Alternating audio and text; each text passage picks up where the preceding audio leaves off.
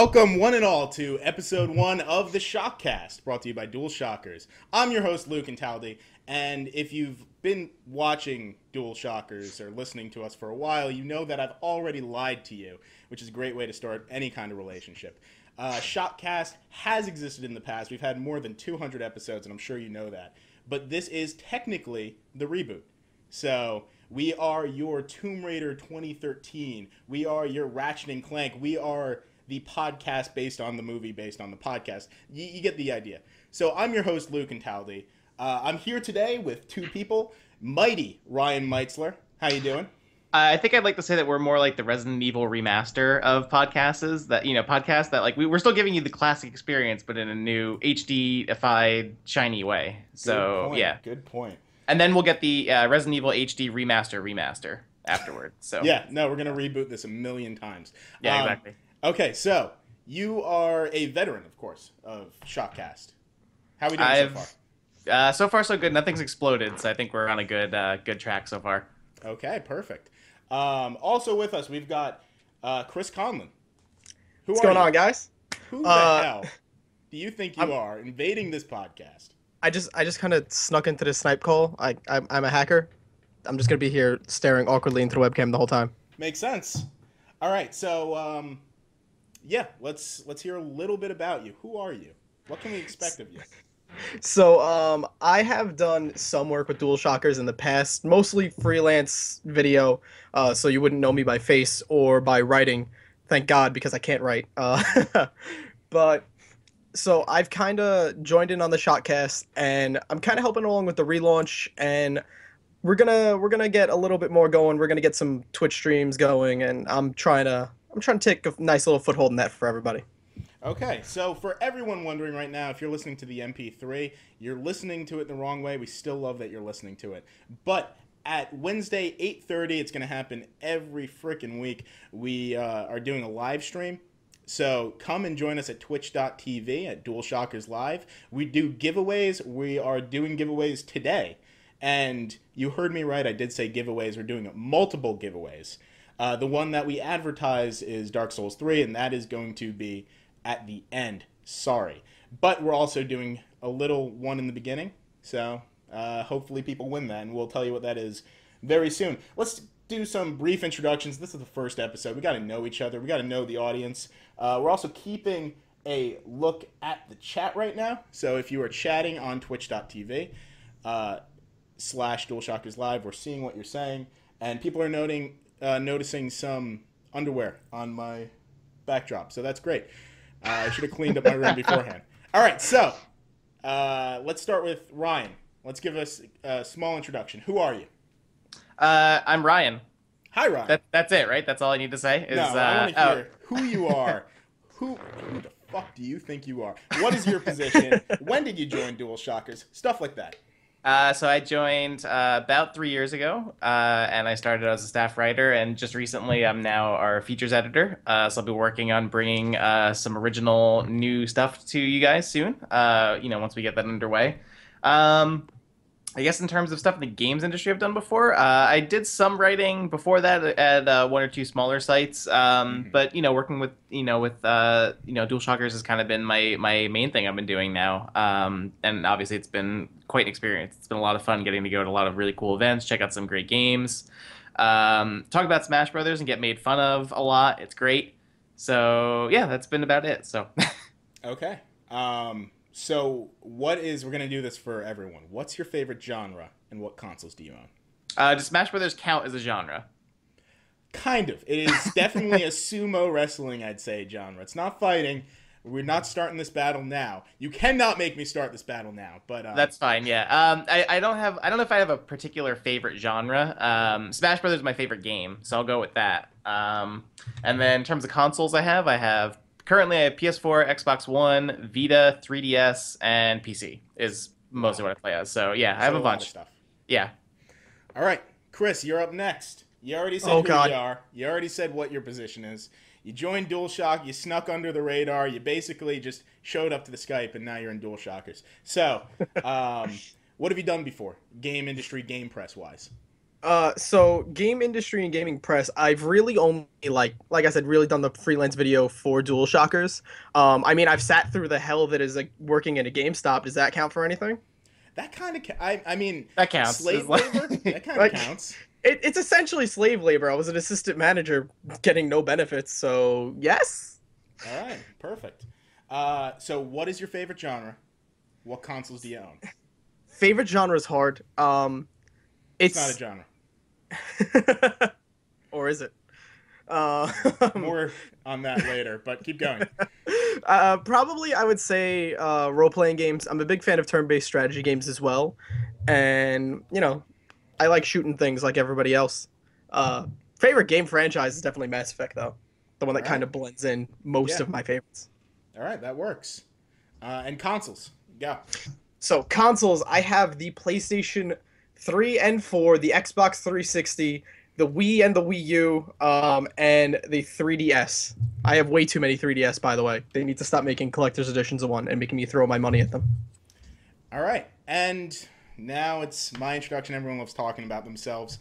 Uh, my name's Luke Cataldi. If you don't know me, that's not much of a surprise. I joined relatively um, late to the game.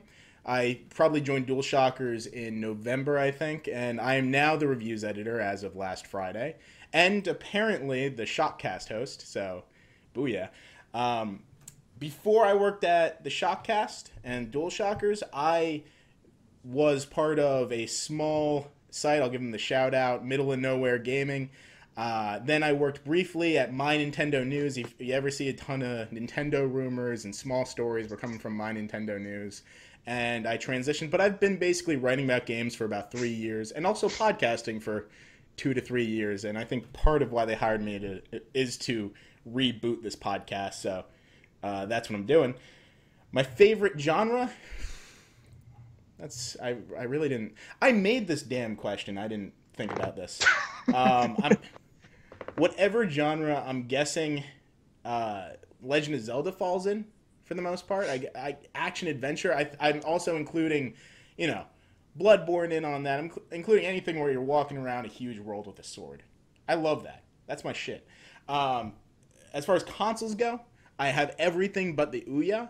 I'm literally the only person in the world with an Alienware and uh, PS4, PS3, Xbox One, Xbox 360, uh, Vita, new Nintendo 3DS. I, I got it all. Um, for better or worse, I don't play half of them, but I have them, and I need them if I'm reviewing games.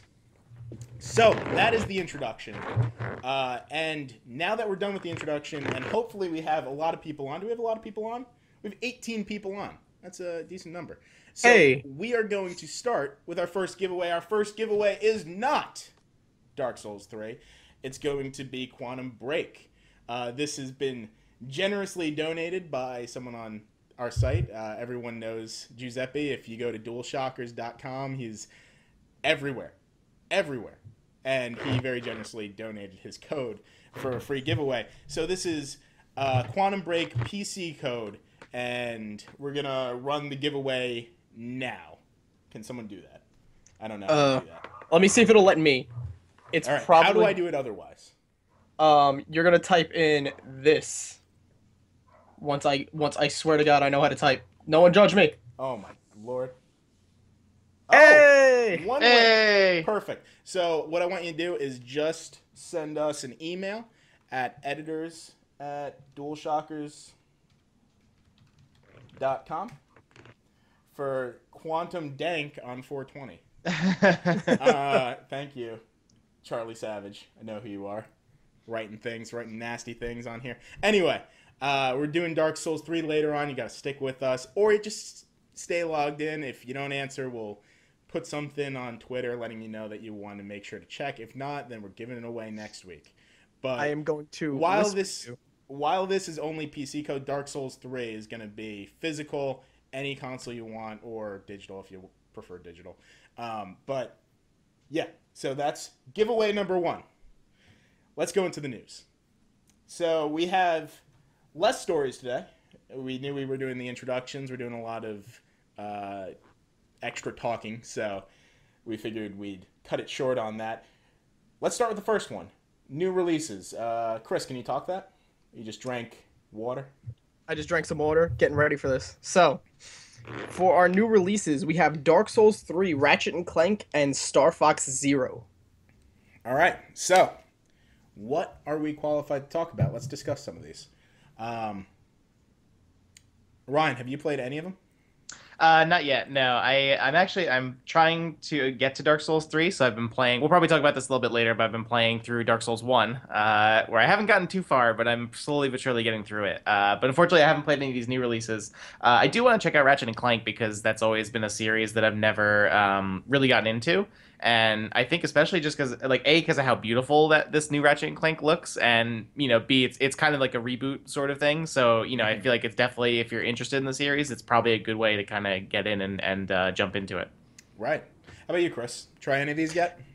I haven't tried any of them yet. I'm honestly interested in trying Star Fox Zero. I played it once at a press release, and it didn't handle that great, but it was kind of a control scheme that's a little bit weird to try and get used to in like you know a very brief amount of time. So I I kind of want to give it a shot because as far as as far as the looks goes, it looks very nice. Mm-hmm. And it's Star Fox. It's a nice on rails space shooting game. Right. I have to play it. Like if not, my inner five year old is going to be very mad at me.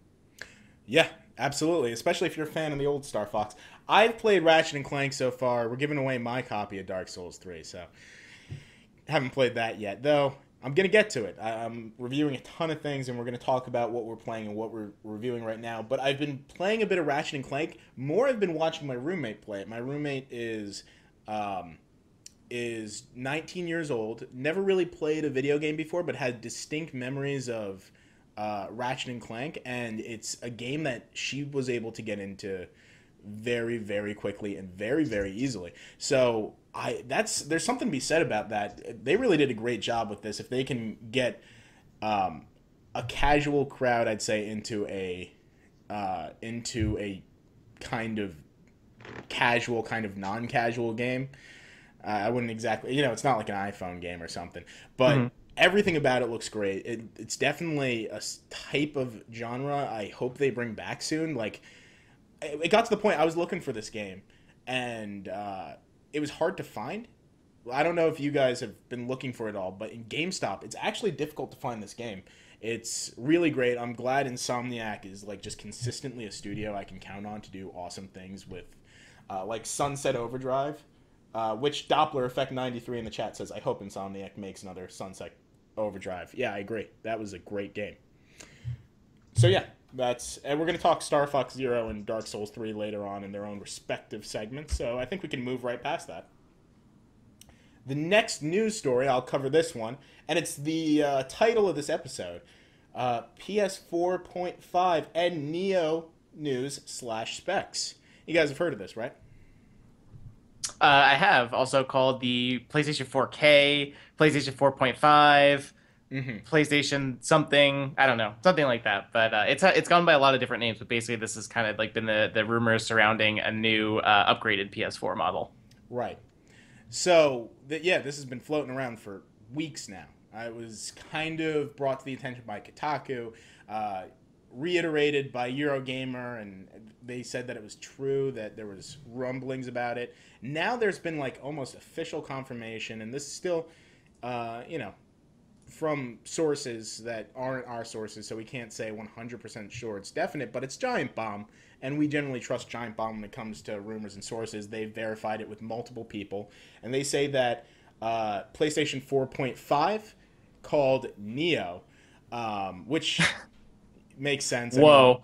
I mean, yeah, I was to say it's like all the uh, immediately all I started seeing were like Keanu Reeves and Matrix gifs, and it was great. Yeah, everyone had a good time. Yeah. They're just apparently that's just their whole cycle. Every code name from now on is going to be uh, solely uh, solely Matrix based. But anyway, PS 4.5 Neo. Uh, mul- they say multiple sources have confirmed for us details of the project, which is internally referred to as Neo. There's no official price, but there's rumblings about $399.99 around that 400 limit or 450 based on uh, the internals, which I don't think they've settled on. Uh, the documentation says that they're uh, upping the CPU from 1.6 to 2.1 gigahertz. Uh, they're upgrading the GPU and increasing the memory by about 24%.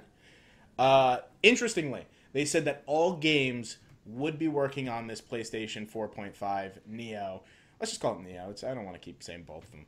Uh, all games are going to work on Neo, but Neo would be able to offer a uh, special setting, I guess, which would boost the games, um, all games going forward, hopefully, and offer better frame rates and better textures and better visuals and all of that. Um, this could retroactively be applied to older games if you wanted to play The Last of Us remastered. It could happen, but Naughty Dog or whoever the developer of those old games would have to go back and proactively make a patch or upgrade, uh, which sounds very difficult. It sounds like a logistical nightmare, but we'll get into that. Um, also, they said you can't include exclusive gameplay options or features, so you couldn't go on Rocket League if you had a PlayStation 4.5 Neo damn it, I'm breaking my own rule. You couldn't go and find like a new car because you have Neo. Uh, and these are all uh, associated with the documents. Of course, any of this can change at any time. Uh, I want to hear what you guys think about it, and I want to see what the chat thinks about it. Um, so I guess I'll start. So, I, to me, it's gonna have to give us something for me to justify even purchasing it when I have a PS4 already. You know, like upgrading the specs on it is fine. They don't. I'm not really like a savvy computer person when it comes to like tech specs. To me, it doesn't seem like it's enough for me to justify spending another four hundred dollars on something I just bought. What was it like two two years ago, three years ago at this point? Mm-hmm. It's it, it to me it's not enough, and VR like the concept of that being like an exclusive feature to it, um, it, VR doesn't totally get me yet. So there's nothing in it that to me screams I have to go out here and I have to drop another 400 bucks. Right. Um, yeah. I mean, I think that's what a lot of people are saying. I'm looking at the chat right now and I'm trying to read a few things off. Uh, Bond says, if it's just graphical changes, I don't care. If it makes VR better, I may have to get one. Uh, Dalo says, I'm very skeptical about PS 4.5. I still think it's a bad move. And Quasimug says, it's what PS4 should have been in the first place. One reason I wasn't an early adopter. Um, Ryan, what do you think? I think that's definitely a good point. Um, you know what they were saying about uh, being an early adopter versus jumping in now, where obviously, um, you know, I think I think part of my feelings on the new console are, uh, you know, um, kind of mixed because of like kind of what we've seen already with uh, Nintendo with the 3DS and how they've released like the new 3DS and how I've kind of had this experience where you know it's like you get you know I've had a 3DS and I've actually I've upgraded from an original 3DS to a 3DS XL because I wanted the bigger screen. Mm-hmm. But then now obviously we have the new 3DS which is you know has better graphical performance things like that. So I mean that's really what I what I think is is most likely going to happen with the PS4 you know 4.5 Neo whatever it's called. Um, Right. You know where it is gonna i don't think it's gonna be major upgrades but i think it'll it might be substantial enough where there may be you know i don't they haven't said they're gonna be like i mean they haven't really announced this yet but there aren't Right. gonna be like exclusive games for it or anything like that that we know of so far um you know from what it sounds like it sounds like they're gonna try to make everything work for both systems but obviously um, you know, an example I had with this was with uh, Hyrule Warriors Legends, where that was a game that worked on both the 3DS and the new 3DS. Uh, but the game is just a technical mess on the old 3DS. It's just it, the frame rates are are really really bad on that game, and that's Right. kind of what I you know was a big part of my review was that the technical problems were so big. So I, you know, part of me I think kind of worries that that might be a situation we might run into where it's you know the games will work on the older system, but you know they just won't be up to the par because then you know essentially developers will have to you know tailor their games to the higher end system um, i think is you know what seems to happen especially with vr i think that's you know that seems that seems to me what the biggest um, benefit this system would offer be is improved vr performance Right. Yeah. Yeah. So I'm going to read a little bit more of the comments. Mr. Muscle says if Sony makes the 4.5 mandatory for VR use, then I'm going to bust a nut. But you guys believe this is going to happen? I believe so because of the 90 FPS to keep the nausea away. Uh, and Doppler Effect says it is potentially a big gamble for Sony. The price will need to be right, and I'm not sure how it'll be received.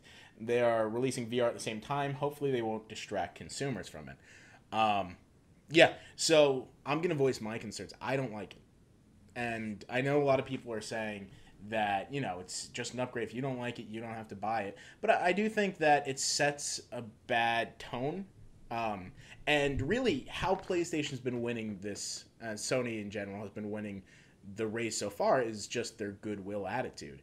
They've mm-hmm. been able to say um, you know, at E3, they're able to say, this is how we share games when Xbox One is being limited and, you know, just passing a game to each other. They've been able to ride on the backs of goodwill uh, for gamers. And I think that that's my biggest concern. Um, they, they just, yeah, they, they're really kind of ruining that goodwill if they're saying, all right, all you early adopters, everyone who supported this so far, um, you should have, you should have waited because uh, we're going to come out with something two years later and not going to tell you about it because honestly, this is probably somewhat in development two or three years ago. They might have mentioned it, or even better, they should have probably considered some sort of port or something that they can add.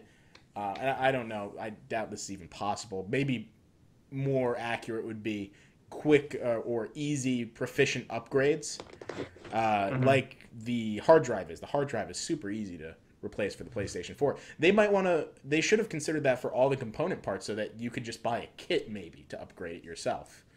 Um, I just I've never believed that as an option. I just feel like that's way too complicated for, you know, I feel like what, you know, cuz I feel like the big part of consoles is they're just ease of use and I right. feel like once you get into that once you get into the the realm of offering basically what would be like, you know, uh, upgrading a PC, I just think that's not going to I don't think it's going to fly with what the console market would would offer.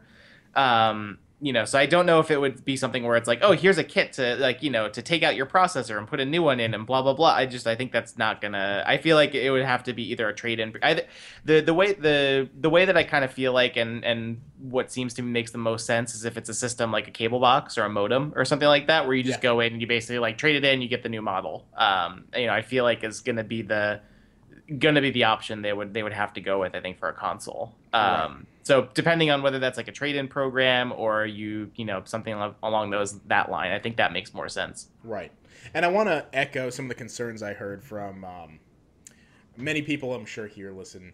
We're talking PlayStation. Many people uh, listen to Colin Moriarty over Kinda Funny and uh, P.S. I love you. And I was listening earlier today uh, to their new episode, and he brought up a great point of uh, the developers. this is going to be a logistical nightmare for the developers, and maybe they like why didn't they just wait for PlayStation Five, wait another two years, and they could have said it was a shorter cycle, but. Um, yeah, like now PlayStation, there's going to be this long double split um, system, basically, where right, you know, people are going to feel burned by this, I'm sure. And yeah. regardless if that's justified, I'm not even talking about whether it's justified because I'm, you know, I'm the kind of person who go out and buy it. Uh, hell, I, I might even be the kind of person in the position that I am that I might even get it. You know, we might get it for free because we're working in Games Press. But I, I'm less concerned about that because I go online and I could see a hundred people being upset about it.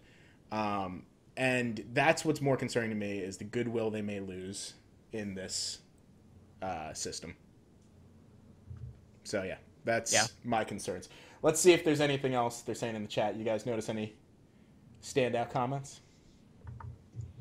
Dollar Dalo again says, I wouldn't have a problem if this happened in 2018. That's five years after the PS4 release. This is a reasonable console cycle. I feel like that is like that definitely feels a bit more like what we've been used to with like a four. You know, like like generally most consoles, I feel like we've seen, um, you know, four or five years, um, you know, kind of be the average lifespan of a console. You know, give or take.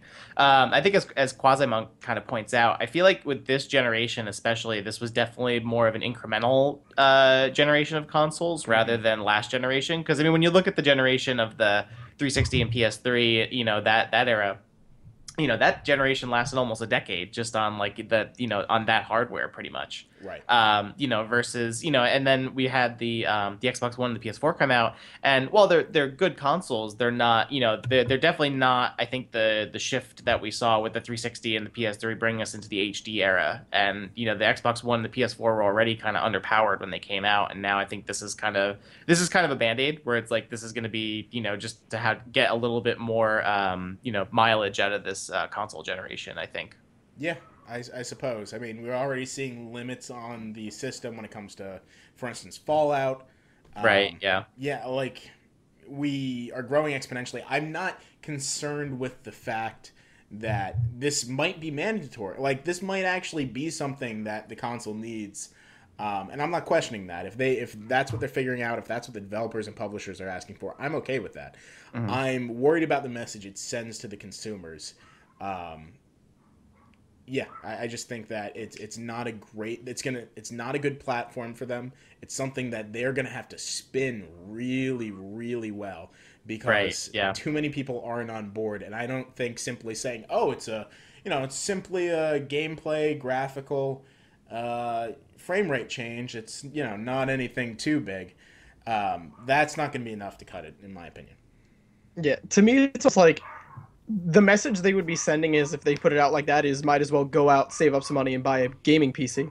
Because the reason you get a console, at least the reason I do, is it's a little investment you make, and the normal cycle has been about about like what seven, eight years until the new one comes out. Another maybe two years where something gets supported in it still.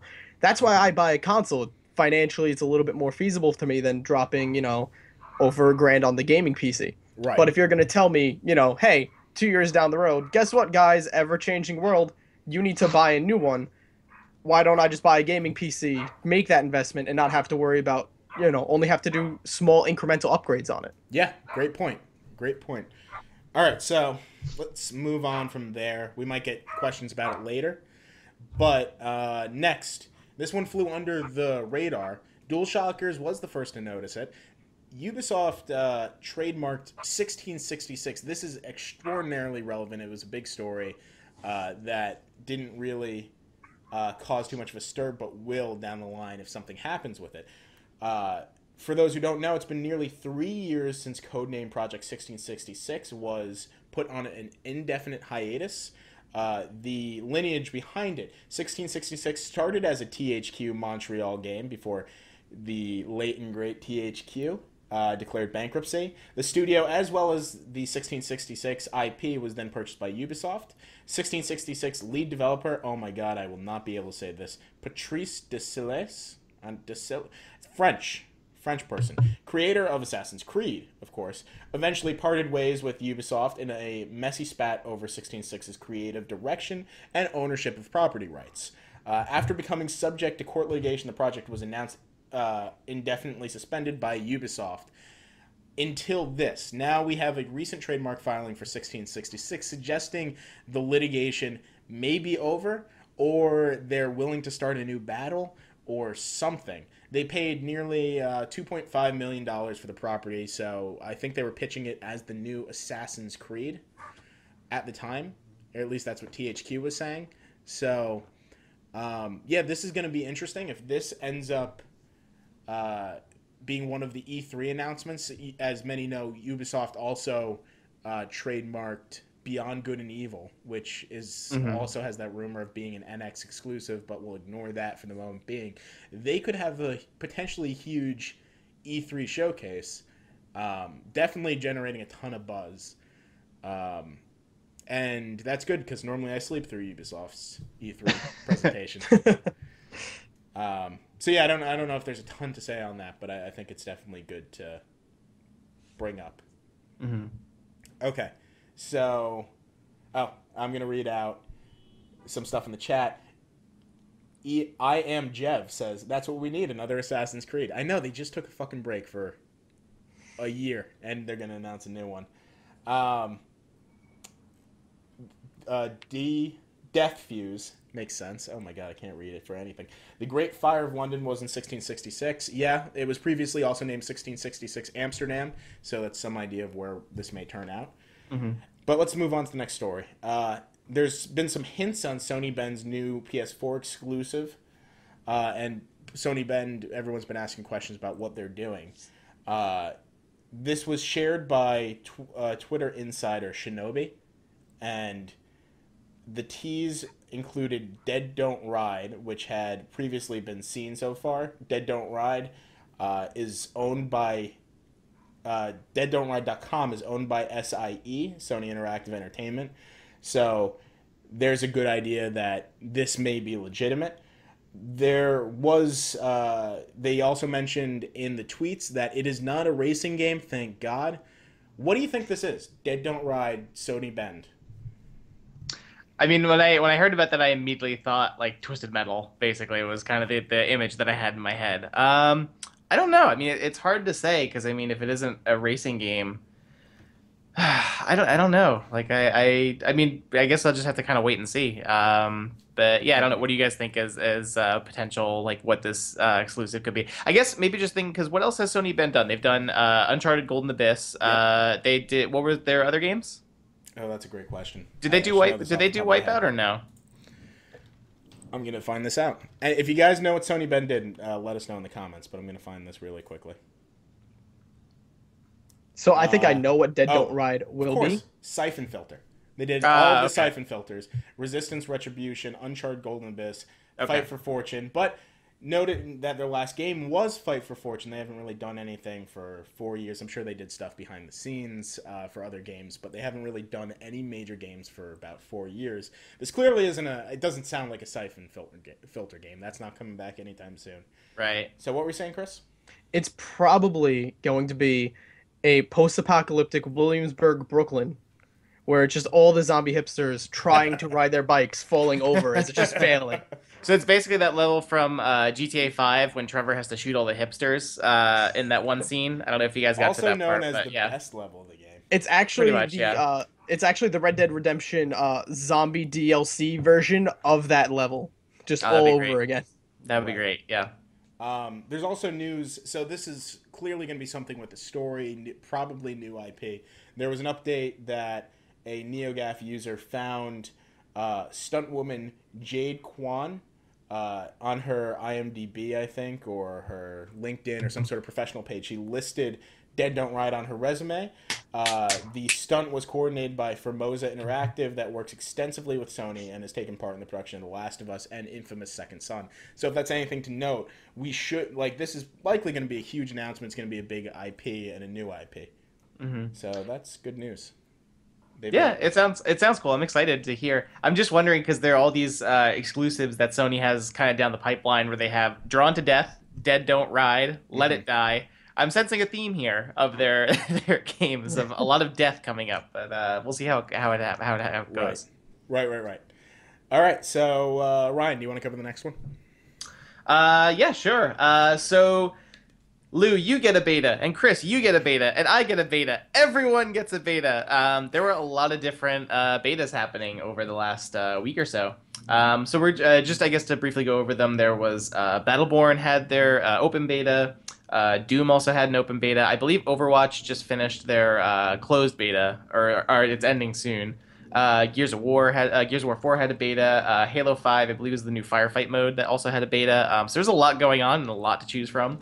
Um, so I, I, I personally haven't didn't get a chance to play uh, any of these.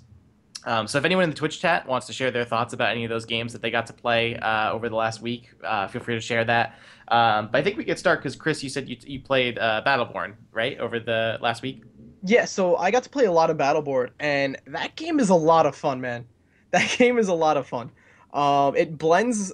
It, it's not like a true MOBA game, but it blends MOBA and like hero shooter very well. Um, the only the only thing that like I kind of I kind of felt while I was playing it was the single player story.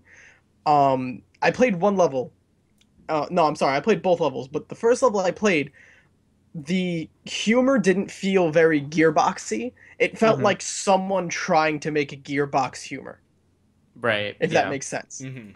Yeah, So it's because like I guess had- for yeah for for those that don't know, uh, the game's made by uh, Gearbox Software, who previously did the Borderlands games.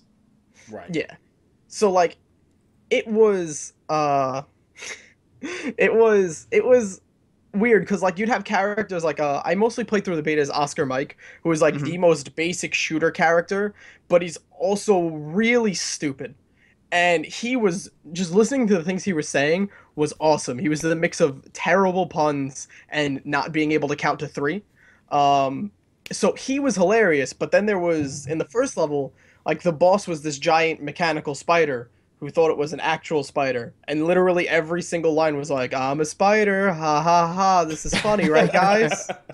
and I'm like, "Please, please just stop." Yeah, that sounds fantastic. That's you really sold me on it. Um, I'm I'm really waiting for uh, for Overwatch. That everyone says that sounds great. Me too. Yeah, I'm. I'm. I think out of all the um, the big kind of upcoming multiplayer games, Overwatch is definitely the one that I'm most um, you know curious about, and, and definitely the most excited to check out.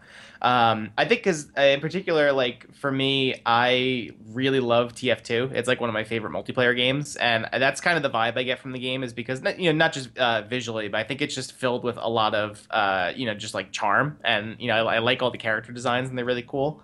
Um, hmm so yeah, it's definitely the one I think I'm the most um, you know the most excited to check out lately. Um, but there's definitely a lot of really cool. Um, uh, no, Nikki Cruz. I wouldn't say it's bi curious. Um, um, but there's definitely a lot of good comments in here. It, se- it seems like a lot of people uh, got to try out the betas. Uh, I'm still really happy to see that shotguns rule all in Gears of War 4 according to Doppler Effect 93. Um, because I yeah, shotguns in Gears have always been like a, a just way overpowered.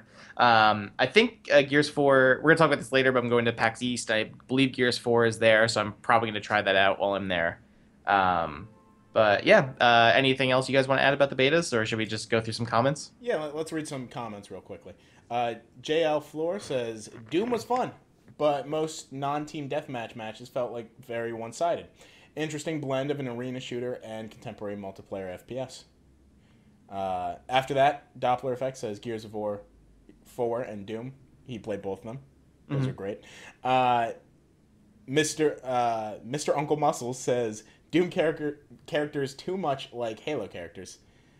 Yeah, I feel like out of any of them, like Doom, I've heard kind of mixed, um, mixed reactions to so far. Um, I know when I saw the trailers and when I saw the demonstrations and stuff at E- uh, E3 last year, you know, I thought Doom looked really cool. Um, You know, they they they added these kind of like almost Mortal Kombat type uh, fatalities in there, where you could like you know execute enemies and, and do all that. Um, but it definitely, you know, I would say that the kind of generic. Yeah, the generic character design's a little weird. That everyone has said that they basically just look like Halo Man, where they're just like you know rolling around these like Master Chief sort of knockoff armors and stuff. So, um, but you know, I am kind of I'm I'm still like looking forward to checking that out and seeing what the um what the game is like. Probably more the single player than the multiplayer. Um, but I'll, I'll definitely check it out. Right. Um, so yeah, I think it's safe that we can move on to uh, listener questions. So, Chris, can you read the first question that we have? Also, we don't have a ton of listener questions yet. This is of this is our first uh, podcast, obviously. So, uh, if you have them, say them in the stream. Also, uh, we're gonna set up an email. I'm not sure where we can do that right now. You can email us at Lewis L O U I S. My name's over somewhere there, down, uh, at dualshockers.com. And uh, don't send me pictures of your penis, but you can send me questions. See now that now that you penis. mentioned that, No, you're I totally now- right I that know I'm now. doing Now you've that. asked for it, so But but Lou, can they send you questions about the picture of their penis? If it's a medical question, I will answer. Okay. There is an issue. He's on record for saying that. Hold him to a chat. yeah, exactly. We have it on we have it on tape, so. Um, so yeah, the first uh, viewer question comes from Landon L, and it's: Do you think the Neo is going to be mandatory to use the Morpheus? The catch is going to be getting rid of motion sickness is a smooth 90 frames per second, and I'm not convinced the PS4 can do it without giving up some sort of quality or power in exchange. So uh, we kind of wound up touching on this in when we were talking about the PS Neo, PS4 Neo, the system, um, and I would say yes.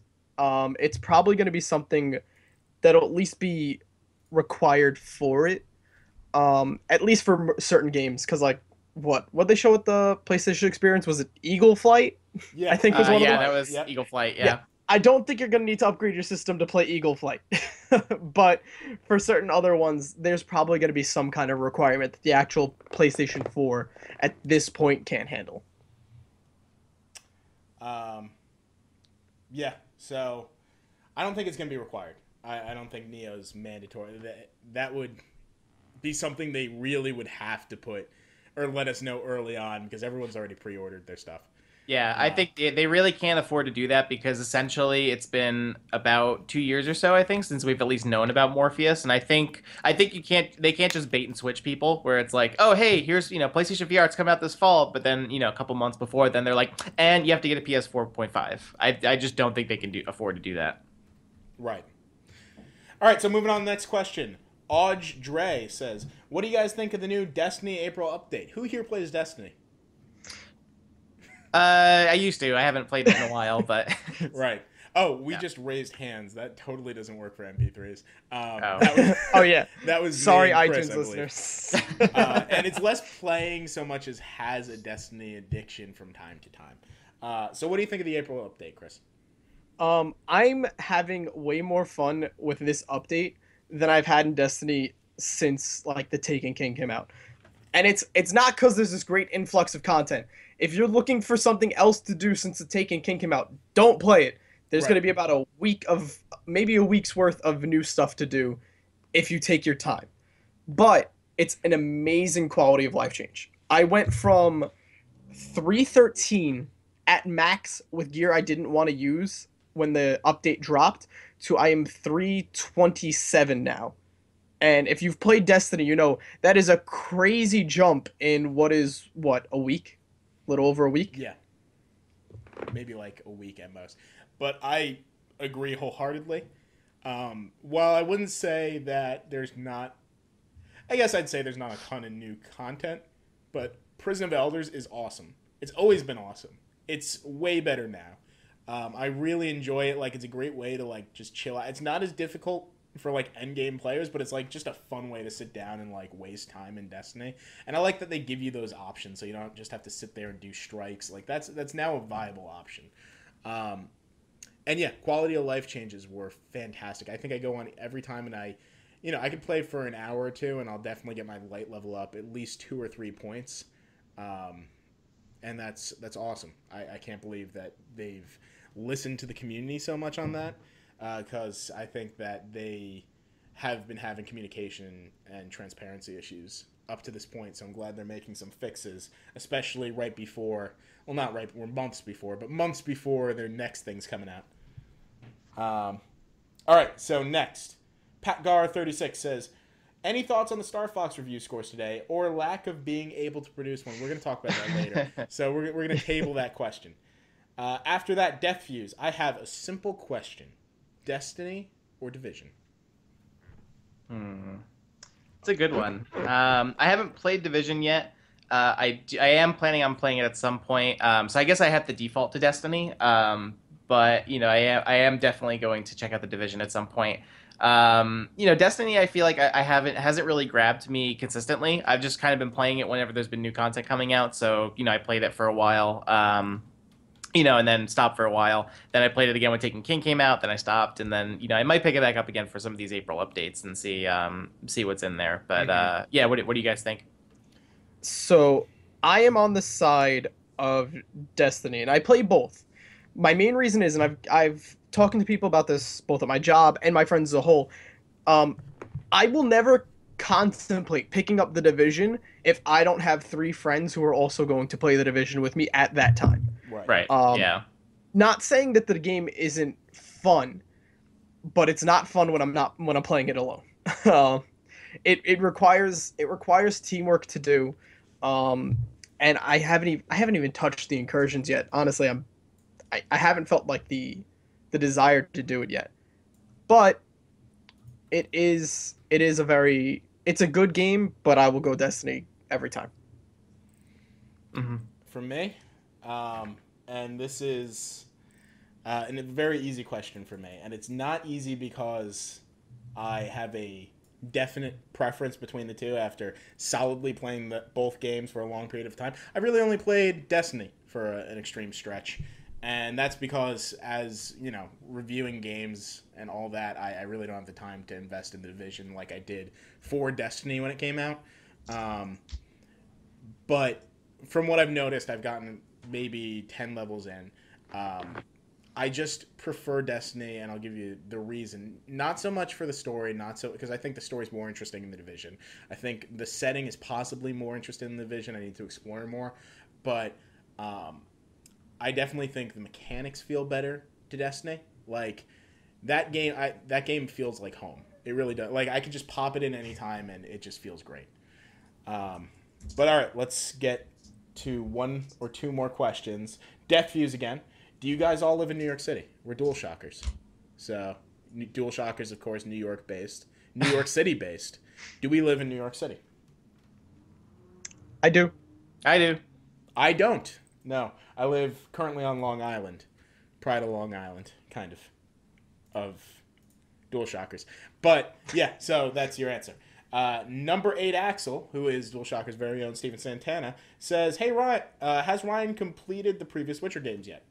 Uh, I played five hours of the first one last year, and I need to get back on that because I really want to play. Um, I really want to play The Witcher Three, so I'm definitely going. I'm going to at some point. I'm going to pick it back up on it.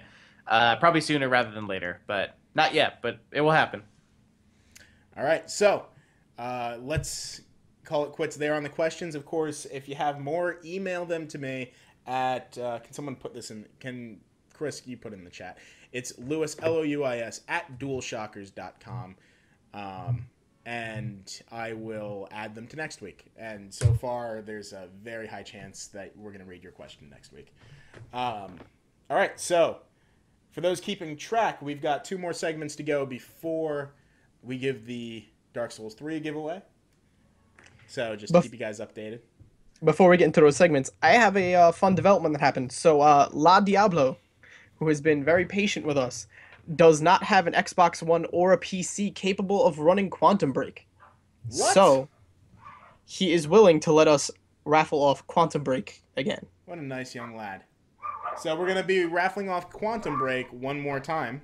Hopefully that karma works out for him. So let's do it. Run the numbers. What's Crunch the them. name? I swear to God, I could type winner. I know how to spell. I graduated from college. Winner, winner, chicken dinner. Audrey. Audrey, Audrey, Hey, All right. Hoppa. So she gets the PC copy of. I know her personally. So she gets the PC copy of uh, Quantum Break. Good for her. All right. So next on the list. Uh, this is the topic of the show. Of course, Dark Souls 3. We're talking difficulty in games. We haven't played Dark Souls 3 yet. It's an epic sin. I know it is. But until then, we're going to talk about difficult games, what we think about difficult games, what are the hardest games we've ever had to play. Um, so yeah, that's a that's a great one to start on. What is the hardest game you guys have ever had to play? And also let us know in the chat too. Hmm. it's hard to pin it on like a specific th- game, but one that always comes to mind is the Ninja Gaiden franchise. Uh, before it became a terrible technical mess, those games were always very hard for me. Mm-hmm. Ryan, Um, single hardest game. I don't know if I have a uh, single uh, oh, we can do multiple hardest. games. What- what Multiple. Okay. All right. There are two two specific uh, things in mind for me. Uh, one of which was uh, not not just game, but like specific moments. Uh, the Mile High Club challenge in Call of Duty 4, Oh my god. uh, which I which I did on veteran, and I literally spent about three nights in a row trying to do that, and I did it, and that was like one of the mo- that was like that was like blood, sweat, and tears in a challenge. It took so long. Um, the other, uh, I wouldn't say it was particularly difficult, but it was challenging. Was doing uh, the gnome achievement in Half Life Two, Episode Two, uh, which I was an ordeal. That was like that was definitely one that I um, I went, definitely went through. Actually, Dalo reminded me, uh, Devil May Cry, uh, definitely some challenging games. I love those games, but they are definitely any of those um, kind of intense action games like Devil May Cry. Um, I remember getting really frustrated in God of War, the first one, when I had to fight Ares at the very end, where he was a hard boss fight. I think I almost like threw a controller uh, when I was doing the Ares boss fight, where it was it was that again. Then again, I was like 14 at the time, so I was way less mature. So Right. Uh, Yeah. I'm gonna read up some more in the comments. Uh, we have two people say uh, uh, Ghost and Goblins or Super Ghost and Goblins. That was ridiculous. That that was a great game, but really hard. That was the ancient Dark Souls. Um, and along with that, people are saying Ori and the Blind Forest, which is insane, just insane. All right. Oh so- yeah, yeah. I just I just finished Ori uh, a couple months ago, and that there were some parts of that game that were absurdly difficult. So Right, and I- I'm speaking because for a while, and and I brag about this. I was doing review for that for one of my old sites, and I was the best uh, Ori and the Blind Forest player like, on their leaderboards. Um, up until the embargo lifted, and then instantly someone beat me, of course. But um, yeah, the whole notion of doing it all without dying and that was an achievement and a mode in this new version. Uh, I that's that just seems impossible. Um, all right, so personally, games that have been the hardest for me, if we're talking just mechanically difficult, like like it's just a difficult game, um, that's going to be the original Demon's Souls. I at first like that game was so difficult. I thought it was broken to begin with. Like it was just a Yeah. bad. Like I was like, oh, this is just. I don't understand why people recommend this. This is just a bad game. They just didn't finish this game.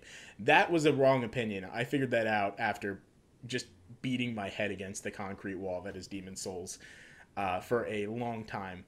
Um, and it's kind of been why I haven't been returning to Dark Souls 3, at least when I'm having busy final season and reviews, just because it, it's definitely a time investment.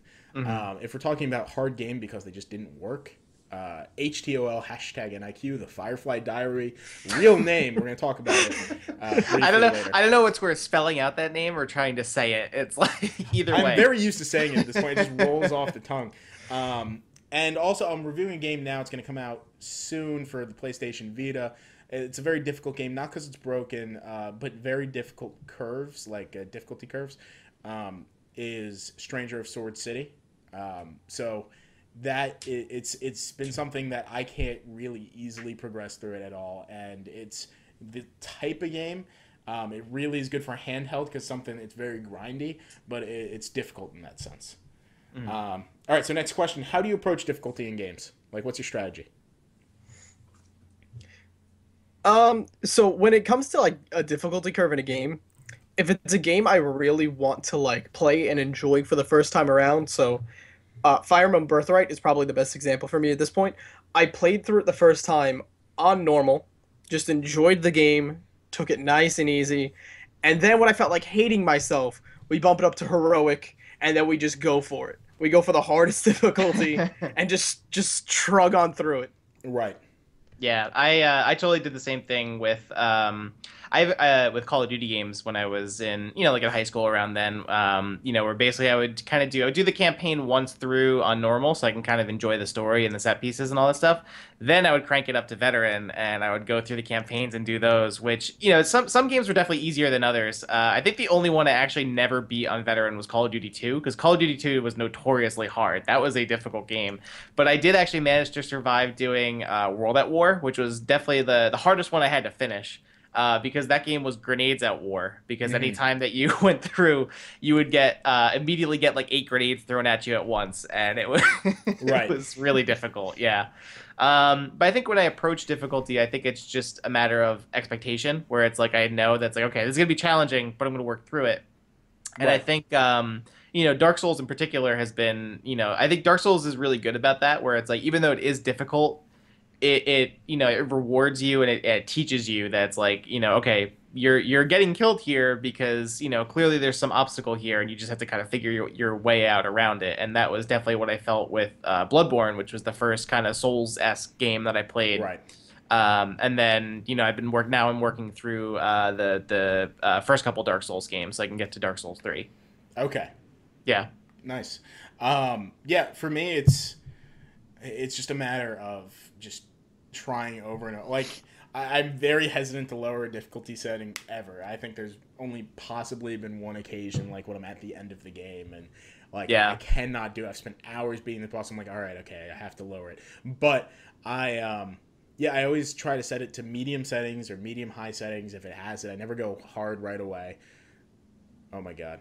Uh, anyway, uh, so I eventually will go through the playthrough like you said, and then try it on hard mode. Um, all right, so let's let's keep plugging away because we're we're this is a long podcast. We're doing a good job on this, Yep. if I do say so myself. All right, we've got one more segment. Oh wait, actually, I want to ask this question: Have you ever given up on a game for being too difficult? What is that game? Does being an angry five year old count when Mhm. you quit? Yeah, it's what most people still are nowadays. Damn. Uh. what? Ryan, you go because I need to think. Uh, well, I'd say the only example that I could think of recently was um, when I played through. Uh, I played through Heavenly Sword like about a year or two ago, and I got to the very last boss, and I, don't- I don't know. It, it wasn't even that the game was that necessarily difficult all the way through. I think it was just the very last boss. I just felt was really cheap, and I was just kept getting frustrated because it's just like. I was especially um, having a hard time with the controls, and uh, I wasn't a big fan of the blocking mechanics in that game. I think that's where I was getting really frustrated. Was I was trying to block, but half the time it wouldn't work, and I just got so frustrated that I just like. I just I ended up just looking up the ending on YouTube. I, like I know that's like that's not what I like to do. I like to finish a game, but I just was I I don't like to get frustrated by games. So even when I play a difficult game, I you know I stop myself before I get to that point where it's like, okay, now I'm just getting mad. So I think that's the only thing recently that I can think of. Um, Bloodborne, there were definitely some some bosses in there that I ended up finishing the game, but there were definitely one or two bosses in there that made me like almost pulled my hair out. Was uh, there was uh, Ebrietas, the the one boss that's like kind of later in the game that was just like I had to do that boss fight like 20 times because it was really difficult. Um, yeah, so mine was just mentioned in the chat actually. Uh, number eight Axel, I believe that's still Steven, says Wolfenstein was too tough. I agree. I uh, that like normally I quit games now. I have a whole catalog of games behind me, but mostly I quit games now because time constraints. Um, Yeah. And Wolfenstein was one of those that wasn't because of time constraints because I tried playing on not. I guess it wasn't Uber to begin with, but Are we talking Uh, about uh, New Order or the New original Order. Wolfenstein? Oh, New okay. Order. Yeah. New Order, yeah. Um, I started on the hardest difficulty setting because that's what I heard from people to do right from the get go, especially if you're a trophy hunter, and I'm a trophy hunter. So I started on that and just could not progress, and I was I refused to lower the uh, the difficulty setting, but it was basically a slow crawl through the whole thing for me. And I then feel like just gave up. Wolfenstein. I feel like was Wolfenstein wasn't too bad for me. Um, I think there were maybe like one or two situations where I kind of got um, where I kind of got stuck, and it was just. But it, you know, eventually I did get through them. But I wouldn't. I wouldn't say it was to the same degree as like a Bloodborne or a Dark Souls or anything like that. But I think I played. I played it on normal though, so it probably maybe if you guys played on a harder difficulty, then maybe it would have. Right. Uh, yeah. That's yeah. what I hear from a lot of people. Chris, I have- think of a game. Yeah, so I realized what it is. So I forget which one it was, but trying to play Through the Fire and the Flames on expert on Guitar Hero, I quit on that, especially because I'm sitting there. I, I, as you guys can tell, I own guitars. I play the guitar. I just threw the thing across my room, and I was like, "That's a piano part you're trying to make me play." that that is just a physically demanding game. All right, so let's go on. We got one segment left until the giveaway. This is a uh, irregular segment. We're not gonna hold this all the time. This is basically uh, gonna happen when we see something in the industry that we think characterizes it. But it's titled 8-Bit Idiot, um, and while everyone in the industry, games and press, has a bad day, um, there's some people that generally, you know, really, I think, mess up in a substantial way. And this is a way for us to just poke fun at people in the industry. Um, not specifically, we're not going to name names or name publications. And we're going to use it as a platform to talk about a broader issue. Uh, today, and people in the chat or people listening may know this, uh, Star Fox Zero came out, and one major publication posted a quasi review of it.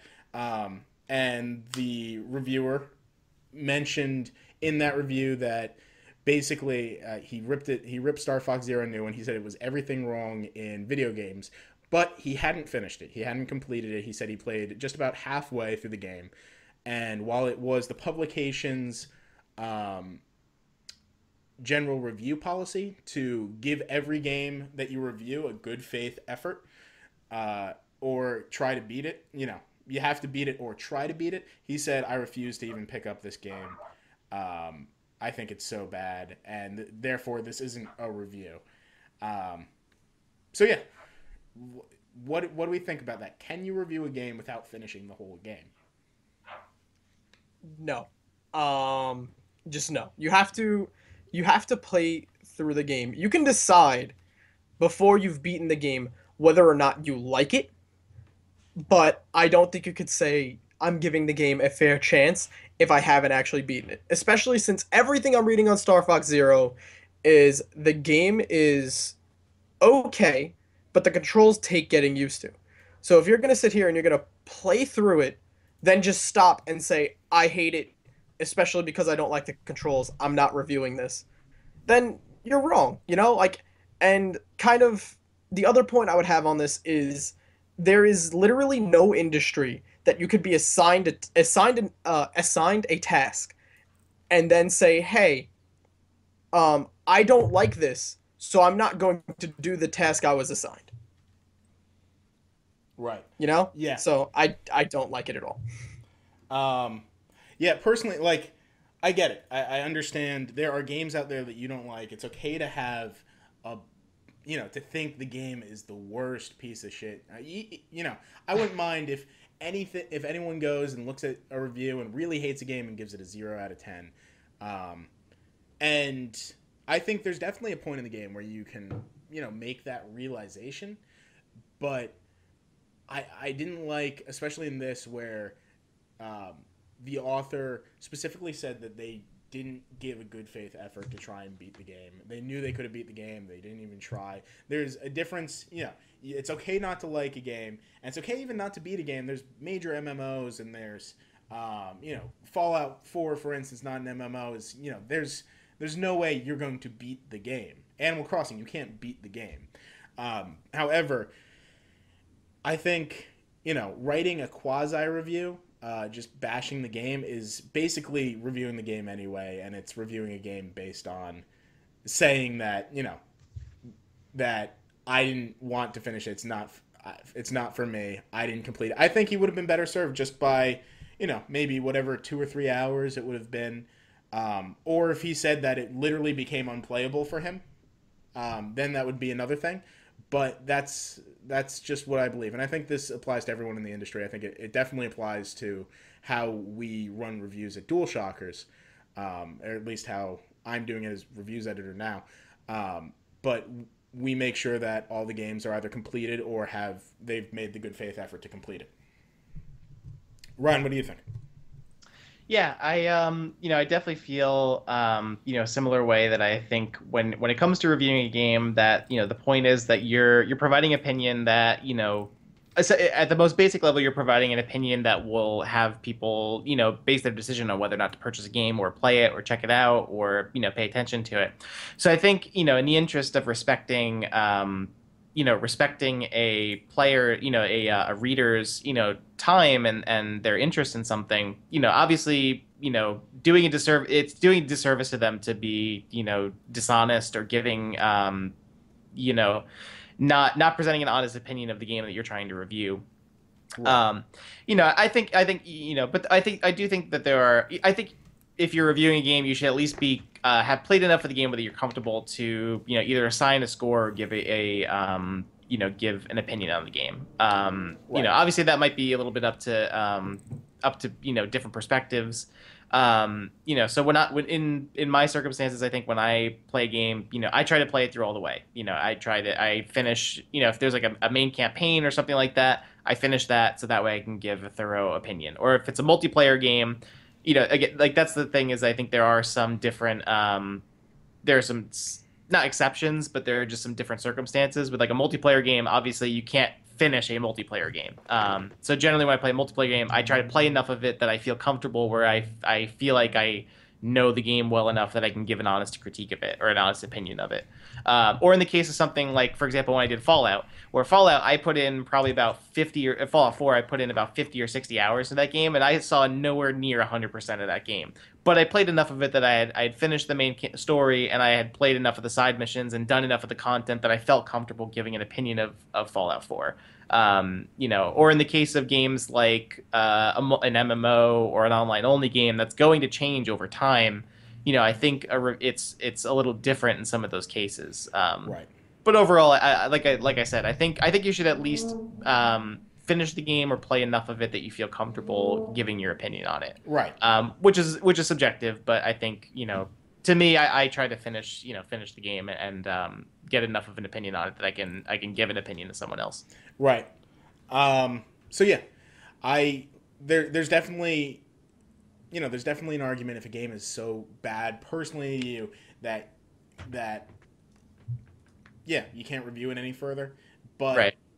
I I think if that's the case, it's worth you know noting making finishing as much as you can, making the review, and noting possibly who it might appeal to because there are people that this game would appeal to. I mean, like even the most.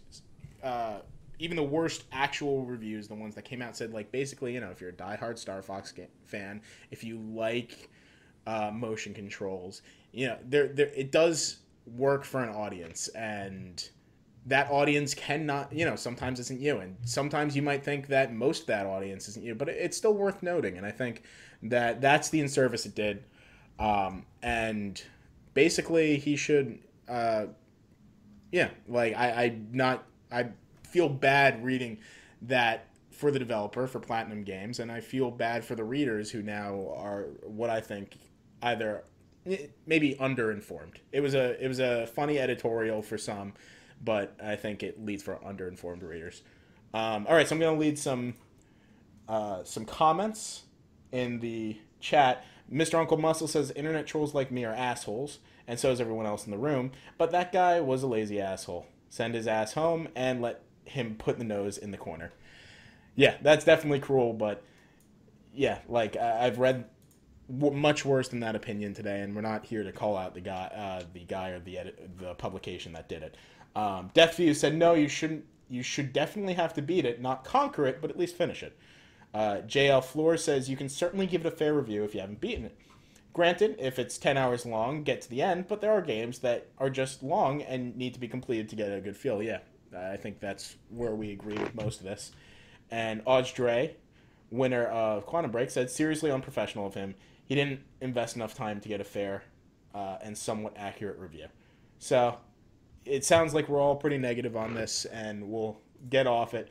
But I'm uh, I'm glad to see that everyone in the chat agrees that you know that that's definitely an issue, and publication should cont- continue to give a full impression of the full game. And it's it's good that he let us know that it was a you know he only played half the game. It would have been worse if he didn't say anything and just posted the review. That he only finished half the game, but yeah. All right, so we've gotten to the end of that. Now, what everyone's here waiting for, we're going to see the viewer count drop, but we're doing the Dark Souls 3 giveaway. So this is going to be for any platform. Uh, this was generously donated by our own site, of course. Uh, so make sure you go to dualshockers.com uh, and always look at our stuff. But enough plug, we'll do plugs later. Um, let's find a winner. So just so you know, winner is going to be picked from the chat. We're going to do more giveaways in the future. We're going to try and do a giveaway every week. It might not be so big, and I, I'll actually tell you, it's definitely not going to be so big. But we are going to do giveaways every week. So if you want to win something, come Wednesday 8:30 to the Twitch chat. Are you guys ready? This is gonna Go. determine who wins Dank Souls. Death Fuse. Death Fuse. Great participant. All right, so as we said before, Death Fuse. Um, go to uh, email us at editors at dualshockers.com. Can someone put that in the chat? And that's great. All right, so now we're gonna now that we've done this, and I'm sure people are gonna leave. Let's just finish off, you know, shotgun style the uh, what we've been playing, upcoming games. Let's quick bullet points. All right, so Ryan, what have you been playing? Uh, so in terms of stuff I've recently finished, um, you can read about on the site uh, The Walking Dead Michonne Episode 2. Uh, The third episode comes out next week, and I'll be reviewing that. Uh, Minecraft Story Mode Episode 5, you could also read about that on the site. Uh, over the weekend, I finished uh, Metro 2033 Redux, uh, and I'm playing Last Light now. And then uh, currently playing, I'm playing Dark Souls 1 and Final Fantasy X HD. Okay. Chris, what have you been playing? Uh, so recently, I have been playing through Fire Emblem Revelations, just beat it, and I've been soaking uh, time into my addiction, uh, known as Destiny. Nice. Me, myself, and I have been playing uh, Plants vs. Zombies Garden Warfare, which I reviewed last week, and I've been uh, reviewing Stranger of Sword City, which is coming out soon on PlayStation Vita. The review will be out very soon, probably next few days. Uh, probably already out if you're listening to this, actually. Uh, all right, so going into upcoming games uh, for this week. Tomorrow, uh, April 21st, Battlefleet Glo- uh, Gothic Armada. Whatever. PC. Um, on the 22nd, we have Lumo coming out on PlayStation 4 and Vita. Uh, we also have Star Fox Zero coming out, Star Fox Guard with it. That review's incoming from us. We have played the full game. Hint, hint. Um, then also on the 22nd, Dungeons 2 for PlayStation 4. Uh, on April 25th, HTOL hashtag NIQ, the Firefly Diary Vita game ported over to PC. Do not play it. Um, unofficial review from me, not official DualShockers review. On the 26th, we have Housemarque's Alienation, which looks awesome. I can't wait to play that. Um, also, on the 26th, Hitman Episode 2, uh, the Italy one. On the 26th, that's for, uh, sorry, for PC, PlayStation 4, Xbox One. Uh, Hyperdevotion Noire, Goddess Blackheart on PC. Uh, King's Quest Chapter 3, Once Upon a Climb for PC, PS3, PS4, 360, and Xbox One. And last but not least, also on the 26th, Severed for PlayStation Vita, which also looks great. Mm-hmm. All right, so that is the end. Uh, if you like what we do, and you should like what we do, let us know. Uh, but you can follow us at twitter.com slash dualshockers, facebook.com slash dualshockers, instagram.com slash dualshockers. Basically, go anywhere and type dualshockers. You'll get us. Um, youtube.com, we're a little bit different. We're DSTV Originals. Uh, and to come watch and be part of the show, you, you can have your comments read off and be part of the MP3. Uh, join us every Wednesday at 8.30 p.m. We're going to try and do giveaways every week, but it's at twitch.tv slash DualShockers Live. Of course, like, uh, subscribe, and all that stuff that you can do on Twitch. Also, uh, you can find our round-the-clock news coverage, reviews, features, and editorials over at the main site, DualShockers.com. Come and keep the lights on. Uh, make sure you turn off your ad block, all that fun stuff. Um, so, what do we have that we want to talk about at DualShockers? You're doing PAX East, right, Ryan? I am going to PAX East. I am going to uh, pack my stuff immediately after doing this podcast. So, um, but yeah, I will. Uh, I'll be going to Boston for PAX East this weekend. Um, so you can check out on the site. Um, we'll have tons of. Uh, I'll probably be checking out about ten games that I have appointments for, plus show floor stuff. So I'm gonna be checking out a lot. Um, PAX East is probably one of my favorite gaming events of the year, so I'm really excited about it. Um, so if you see me, say hi. Um, otherwise, I'll be walking around, uh, probably really tired and cranky, but really excited to check out PAX East. Um, Right. It'll be a lot of fun. There's lots of cool stuff. Um, also, make sure to check out. Um, I'll be posting a ton of photos on Instagram, which will go to our other social media. So if you want to check out, check it, especially check out Instagram, and I'll I'll get some cool photos during the event. All right. So, um, yeah, I'm, of course, going to have my review up soon for Stranger of Sword City and go check out all the other reviews. It'll be great. Thank you, everyone, for watching. Uh, if you want to find me, you can find me at Twitter at Lou Contaldi. Uh, Ryan, where, they, can- where can they find you? Uh, just my name simply Ryan Meitler at uh, that's my Twitter uh, address. You can find me there. Okay. And Chris. You guys can find me at Mr. Moxyments on Twitter, and uh, you guys should follow this Twitch channel because I might randomly pop up on it sometimes. Awesome. All right, so that is everything. Thank you, everyone, for joining. Uh, we're going to go offline now, but have fun listening to our outro. Bye, everyone.